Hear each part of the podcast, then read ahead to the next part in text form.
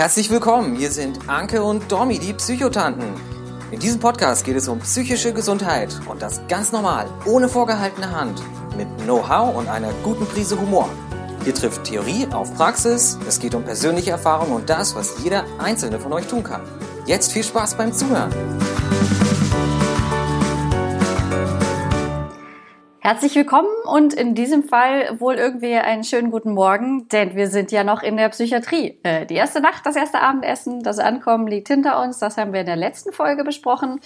Und in dieser Folge von den Psychotanten geht es jetzt darum, wie ist das denn so in der Psychiatrie? Wir haben es hierher geschafft und jetzt gehen wir mal so ein bisschen den Alltag durch. Was erwartet euch da? Werden wieder viele Fragen klären. Ich werde viel von meinem Aufenthalt erzählen. Anke wird ergänzen, nachfragen und vielleicht auch von ihrem Aufenthalt erzählen.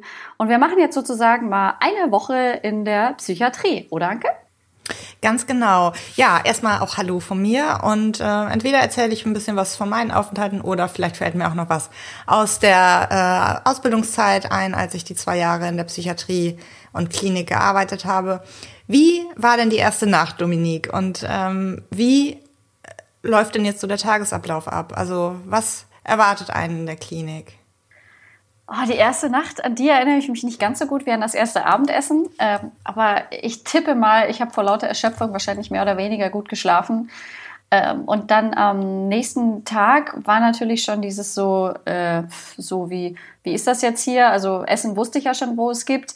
Und ich habe dann aber recht schnell ähm, meinen, meinen Wochenplan in die Hand gedrückt bekommen, wo sozusagen so wie ein Stundenplan, wie man das früher in der Schule hatte und wo halt drauf stand, wann, wann ich wo zu sein habe und was ich irgendwie wann machen würde. Und wusste dann natürlich noch lange nicht, wo das jetzt alles ist, aber dafür gibt's ja die anderen Patienten. Aber am ersten Morgen war das natürlich dann schon mal so immer noch viel, immer noch überfordert. Und dann war ich eigentlich fast ein bisschen froh, als ich dann diesen Wochenplan, diese Struktur bekommen habe, weil ich dann mal ein bisschen wusste, was auf mich zukommen würde. Und angefangen hat aber wahrscheinlich alles wieder mit Medikamenteneinnahme, Blutdruckmessen, Wiegen, sowas, so die ganzen Vitalfunktionen so ein bisschen und dann wahrscheinlich Frühstück und dann, wie ging es dann weiter? Also magst du vielleicht einfach mal so sagen, welche, ähm, welche Angebote es gab und ähm, was ihr da so gemacht habt? Mhm. Also ganz der Tag ging wirklich, nachdem das alles erledigt war, Frühstück, Medikamente, gab es bei uns die Tageszielgruppe. Wir waren auf Station recht viele Patienten, deswegen war das so eingeteilt in zwei, ähm, also dass wir das in zwei Einheiten gemacht haben. Und in der Tageszielgruppe, da wurde halt also erstmal so ein bisschen zusammen der Tag gestartet. Wenn es neue Patienten gab, wurden die da begrüßt. Wenn so ein bisschen auch erklärt, wie das so, wie das so abläuft. Es wurde gesagt, kommen neue Patienten heute an, gibt es Entlassungen? Ist irgendwas Besonderes Organisatorisches heute auf der, fällt irgendwas aus? Ähm, das ist also so ein bisschen Information. Aber in diesen Sitzungen hat man auch seine Tagesziele festgelegt. Was hat man sich für den Tag vorgenommen? Also diese Therapie war bei uns in größere Ziele. Was möchte man denn in diesen drei Monaten überhaupt erreichen? Ähm, also das hat man natürlich nicht, wenn man da ankommt. Die erarbeitet man erstmal. Aber in, im Verlauf der Zeit werden dann diese großen Ziele, werden dann Wochenziele und so kleine Zwischenziele. Und daran soll man halt sozusagen jeden Tag arbeiten. Und dann muss man sozusagen in der Tageszielgruppe, musste man sagen, was nehme ich mir heute vor, was mich wieder ein Stück näher dahin bringt. Und das konnten auch ganz kleine Sachen sein. Ähm, jemand wollte wieder mehr lesen und dann hat er sich für den Tag vorgenommen, er möchte jetzt fünf Seiten lesen. Und es war ganz wichtig, dass es da immer nach den SMART-Kriterien ging. Ähm, ah, okay. Das ist sp- was war genau. Nochmal SMART? Äh Es muss spezifisch, terminisch, messbar, spezifisch, attraktiv, ähm, terminiert auf jeden Fall. Und was ist R? Smart? Also das R war, R war bei uns für realistisch und das A stand ja, genau. für uns, ähm, bei uns für aktiv.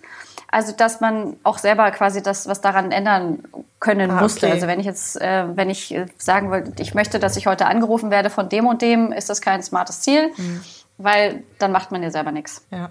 Also das ist generell eine gute Methode, die könnt ihr euch vielleicht auch nochmal anschauen, ähm, die SMART-Methode, um Ziele zu erreichen. Aber also ich finde das ganz sinnvoll, äh, diese ähm, diese Gruppe, die du da jetzt gerade beschrieben hast, sowas kenne ich bisher nicht. Aber das gibt natürlich nochmal Struktur. Das macht einem ja jeden Tag nochmal klar, ich habe ein Ziel, wie arbeite ich darauf hin, was tue ich da jeden Tag für, ne? Ähm, sich immer wieder bewusst zu machen, da und da möchte ich hinkommen und was kann ich heute dafür tun, finde ich cool.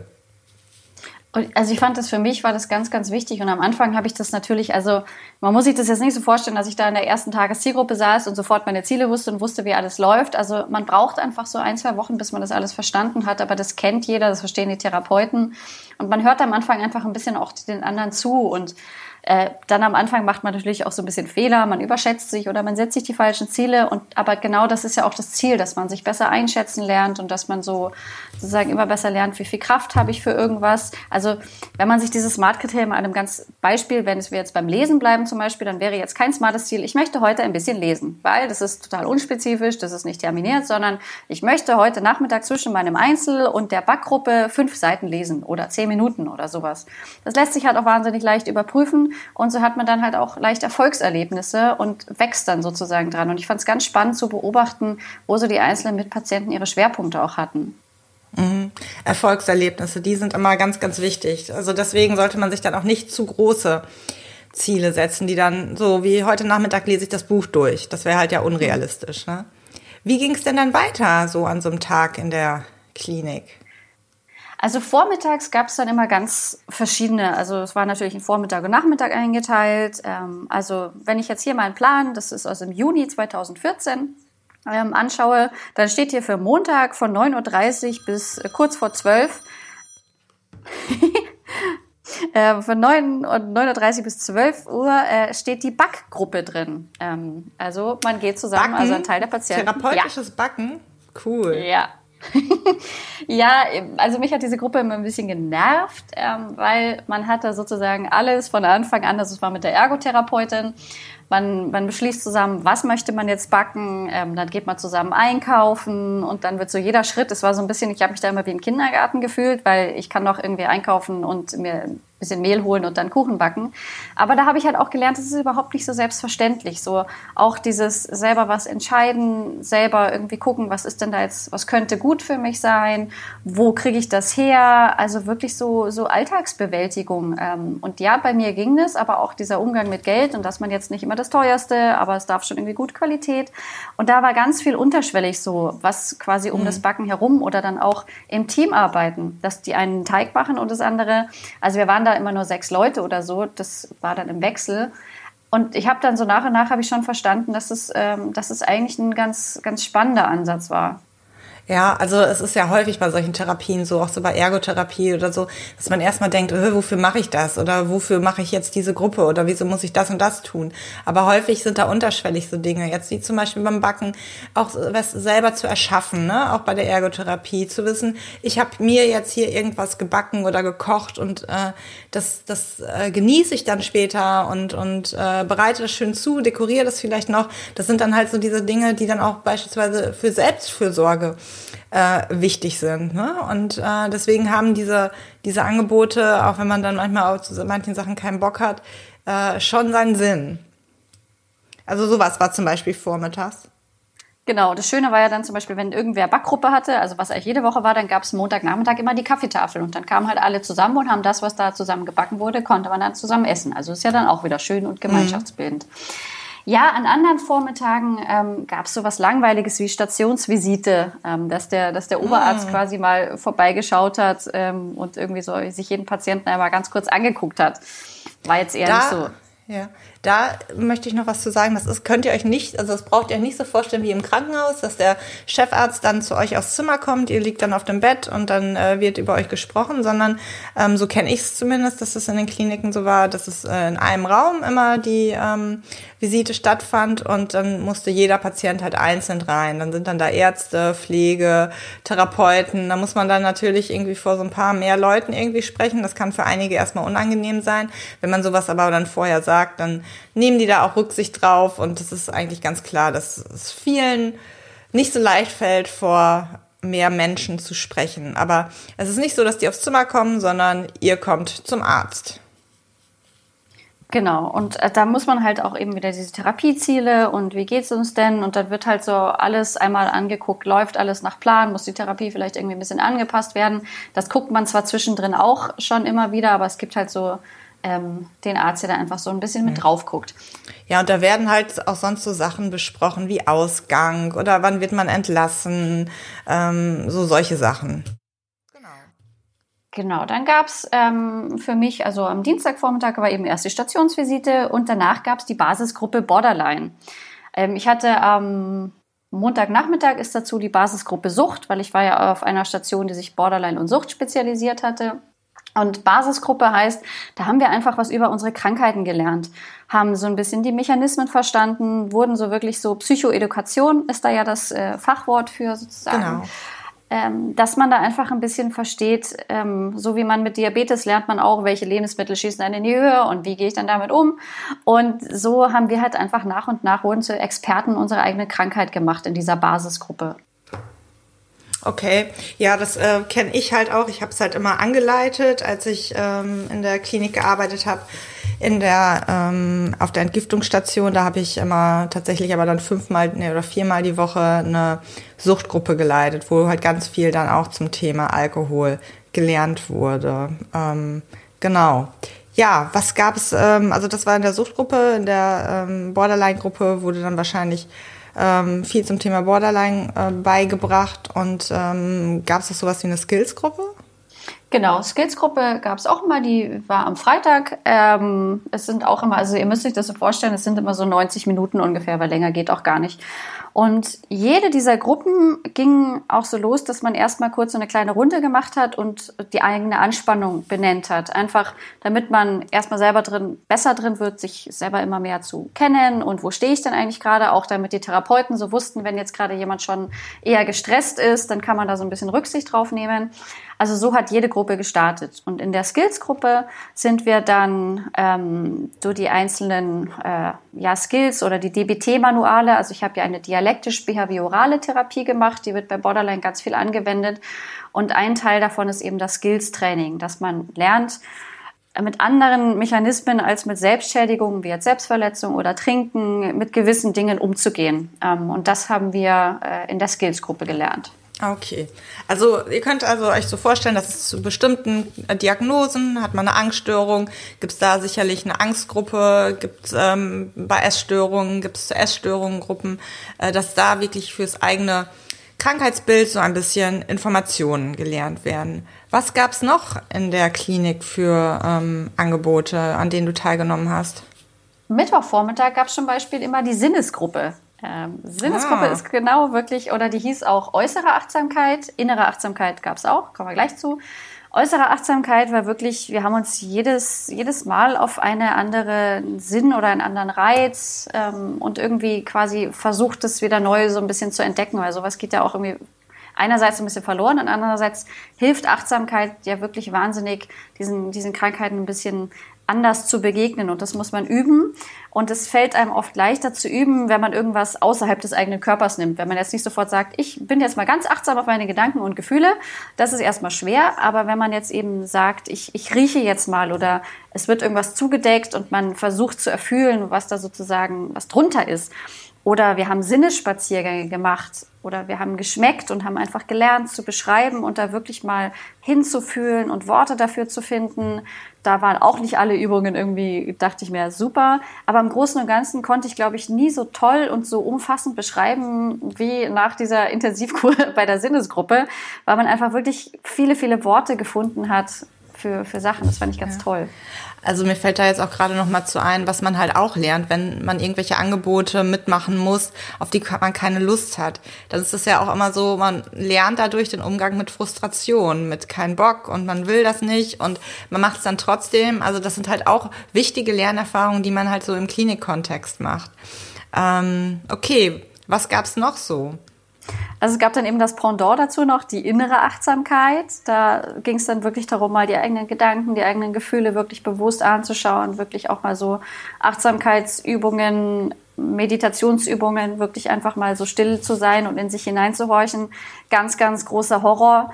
Und bei, aber das haben wir halt da sozusagen unter Anleitung gelernt und haben Übungen gemacht und haben da dann zum Beispiel ganz oft auch den Bodyscan gemacht. Und am Anfang dachte ich mir dann echt, ihr wollt jetzt nicht schon wieder diesen doofen Bodyscan und ich will nicht in meine Füße reinspüren. Und irgendwann, also ich habe mich da lange gegen gewehrt, wie du gerade schon auch sagst, und irgendwann hat es aber bei mir Klick gemacht und ich habe gemerkt, dass es eigentlich ganz schön toll ist. Also dieses, dieses Frustration, das kann wirklich manchmal gut sein, aber ich hatte auch die Erfahrung, also es gab auch freiwillige Angebote wie progressive Muskelentspannung, ähm, wurde mir auch empfohlen, dass ich da mal hingehe, und ich habe das ein- oder zweimal gemacht und das hat bei mir totale Anspannung ausgelöst. Das war wirklich, dass ich es quasi nicht mehr ausgehalten habe, und dann konnte ich aber auch den Raum verlassen. Aber ich habe es probiert, mhm. ich habe es dann auch noch ein zweites Mal probiert, aber das war zum Beispiel nichts, und wenn man so ja. gar keinen Zugang findet, dann kann man sowas auch sagen, dann wird das angepasst. Aber so diese, diese verpflichtenden Gruppen, da steckt schon was dahinter. Die wissen schon, warum sie das anbieten. Gab es denn auch sowas wie Einzeltherapie? Weil ich stelle mir jetzt vor, so im ambulanten Bereich, da hat man jetzt jede Woche so eine Einzelstunde, und das ist eigentlich ja fast so die Therapie. Wie ist das so in der Klinik? Gibt es sowas da auch? Genau, ich hatte zwei verschiedene Einzel. Ich hatte einmal mit meiner Psycho- Psychotherapeutin, Ähm, einmal die Woche, leider nur erschreckend wenig dafür, dass man eigentlich in der Psychiatrie ist, aber die muss natürlich viele, viele Patienten sehen. Und dann hatte, hatten wir dort alle auch eine Person, die nannte sich Bezugspflegeperson. Also mhm. eine, ein, eine Person aus dem Pflegeteam war quasi einem zugeteilt und hat sich auch einmal die Woche hingesetzt und war auch zwischendrin so ein bisschen der verstärkte Ansprechpartner und wusste einfach ein bisschen mehr über einen. Und das war auch einmal die Woche. Also ich hatte sozusagen zwei Einzel die Woche. Mhm. Okay, das ist ja schon eine Menge. Also da hat man ja irgendwie einen vollen Plan. Oder gab es noch mehr Sachen? Es gab noch mehr Sachen. Also es gab dann auch noch die Kreativgruppe, also Ergotherapie. Ah. Wirklich, ähm, wir, wir basteln, wir malen, äh, wir, wir schneiden. Also das war Töpfern. ganz, genau, das, das war ganz, ganz toll. Vor allem, weil ich da gemerkt habe, wie viele Leute... Gerade irgendwie bei psychischen Krankheiten ist schon Perfektionismus und diese Angst, irgendwas, was nicht Perfektes zu schaffen. Und das fand ich da einfach mit am tollsten. Einfach mal Farbe auf die Leinwand klatschen. Vielleicht wird es hässlich oder vielleicht geht der Ton kaputt und dann kann man von Neuem anfangen, weil man hat ja gerade was gelernt. Aber diese Blockade anzufangen, das ging ganz, ganz vielen von uns so. Das fand ich da sehr, sehr spannend, und das habe ich wirklich viel überwunden dadurch. Klingt total blöd, dass ich in der Ergotherapie diese Angst überwunden habe, aber dass ich mir manchmal jetzt denke, ich mache einfach mal, und wenn es dann doof aussieht oder doof wird, dann kann ich ja immer noch mal vielleicht damit arbeiten, aber überhaupt mal anzufangen. Also das war, da erinnere ich mich auch noch so an meine Klinikzeit, das waren echt so die Therapien, Ergotherapie, Kunsttherapie nannte sich das damals bei uns, das war das, was ich gehasst habe, irgendwie einfach aus dem Perfektionismusdrang heraus. Was gab es denn sonst so? Also was es noch gab und was ich im Nachhinein auch eigentlich ganz toll fand, waren die Bezugsgruppen ähm, und die Stationsvollversammlung. Das sind alles Sachen, da ging es jetzt weniger um die Krankheiten, sondern da ging es ganz viel auch um das Zwischenmenschliche, wie gehen wir miteinander um. Also wir waren da in, in zwei Lager sozusagen geteilt. Einmal waren es die, die hauptsächlich wegen Borderline und einmal hauptsächlich wegen Sucht da waren. Und wir haben uns einmal die Woche, haben nur wir Borderliner uns sozusagen zusammengesetzt. Ohne Therapeuten, ohne Profi, und hatten Zeit, uns auszutauschen. Wenn natürlich so ein Haufen Patienten ohne irgendwie Anleitung da sitzt, kann das auch dazu führen, dass einfach irgendwie eine Stunde lang alle auf ihr Handy gucken. Das war aber in den seltensten Fällen, weil eigentlich gab es immer irgendwas zu besprechen oder irgendwas so vorgefallen oder jemand hatte doch ein Thema und man konnte sich gegenseitig helfen. Also wirklich so dieser Selbsthilfegruppenaspekt. Und wir haben uns ähm, auch einmal die Woche alle Patienten, also alle, ähm, aber auch ohne Profi äh, zusammengesetzt und haben einfach besprochen, gibt es irgendwie Ärger, ist der Kühlschrank dreckig, wollen wir irgendwas zusammen machen, wollen wir einen Ausflug machen. Und das Gleiche gab es dann nochmal mit allen Pflegern, mit allen Therapeuten, mit dem Arzt. Das war dann die Stationsvollversammlung. Und da ging es eben auch ganz viel drum, ähm, wer ist die Woche gegangen oder wer geht die Woche, ähm, war jemand besonders lange da, gibt es irgendwelche Aktionen an der Klinik, also auch einfach wirklich Info. Und der Patientensprecher, der hat dann auch immer so ein bisschen so berichtet, was war jetzt die Zeit. Und das, das fand ich schon irgendwie auch ganz spannend, dieses Miteinander und einfach, weil das ist nun mal Teil des Lebens, dass man mit seinen Mitmenschen manchmal besser, manchmal schlechter klarkommt. Und ganz viele Menschen mit psychischer Erkrankung ziehen sich dann da raus oder haben gelernt, da komisch mit umzugehen. Und das mal unter Anleitung wieder einfach ein bisschen zu lernen, fand ich für viele Patienten, glaube ich, sehr, sehr wichtig. Und was ich also, äh, was ich dann auch wirklich toll fand, so an, an Stimmung auf der Klinik, also ich weiß nicht, ob ihr das Mörderspiel kennt, äh, das ist natürlich in der Psychiatrie irgendwie so ein bisschen äh, schwarzhumorig, aber das ist dieses, man verteilt Zettel und auf einem Zettel steht irgendwie drauf, jemand ist der Mörder und der muss dann andere Menschen sozusagen in Anführungszeichen umbringen, indem er ihnen etwas gibt. Das ist einfach so ein Spiel, was man in einer großen Gruppe machen kann, was so ein bisschen für Interaktion sorgt und dann kann man auch irgendwo hinschreiben, wenn jetzt jemand sozusagen erlegt wurde. Und das haben wir mit der ganzen Station gespielt. Sowas haben wir halt auch in der Stationsvollversammlung erstmal, also Also wir haben es erst in, unter Patienten besprochen und dann haben wir in der großen Runde gefragt, ob wir das machen dürfen. Die Pfleger und äh, Therapeuten waren erstmal so, äh, wie Mörderspiel. Und im Nachhinein haben sie das aber so begrüßt, weil es war nie so eine gute Stimmung auf der Station, wie als wir dieses Spiel gespielt haben. Also das nochmal so wieder, es ist, ähm, man bespricht da nicht nur doofe, langweilige Sachen, sondern man schaut schon auch, wie können wir uns die Zeit hier schön machen. Wie ist das denn, also wie endet der Tag denn dann? Genau, das ist, da gibt es das Gegenstück zur Tageszielgruppe, nämlich die Tagesbilanzgruppe. Also wenn Abendessen und so quasi das ganze Programm durch ist, setzt man sich wieder in der gleichen Gruppe zusammen, benennt wieder die Anspannung, begrüßt irgendwie neue Patienten und dann muss jeder sagen, ob er seine Tagesziele erreicht hat oder, oder nicht oder warum, wenn nicht, ähm, ob es geklappt hat, ob es nicht funktioniert hat. Also so ein, so ein Feedback. Und wenn man das jetzt nicht geschafft hat, dann wird man da jetzt nicht irgendwie oh Mensch, sondern man schaut, okay, was kann man daraus lernen? Und diese Runden können auch ganz schnell gehen. Innerhalb von einer Minute sind alle durch sozusagen. Aber das war so der Abschluss. Und ähm, eine Sache, was wir jetzt noch so gar nicht irgendwie hatten, ist so die Freizeit, der Ausgang.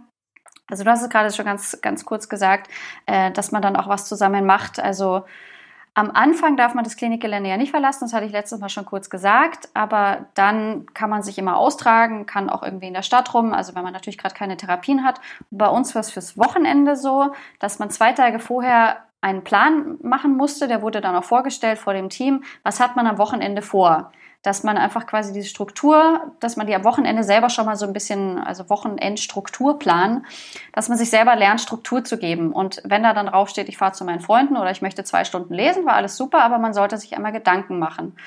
Und das habe ich auch wahnsinnig genutzt. Ich habe am Wochenende wirklich mein, wirklich Hamburg erkundet, aber auch diese Abende zusammen, dass man so nach der Therapie oder zwischendrin einfach zusammen draußen Tischtennis spielt. Was habe ich viel Tischtennis gespielt oder ganz viel Scrabble gespielt oder wir hatten ja die Fußball-W M bei uns und saßen dann abends wirklich alle Patienten zusammen und haben Fußball-W M geguckt. Das war diese krasse, wo Deutschland, wir haben es glaube ich sogar geschafft.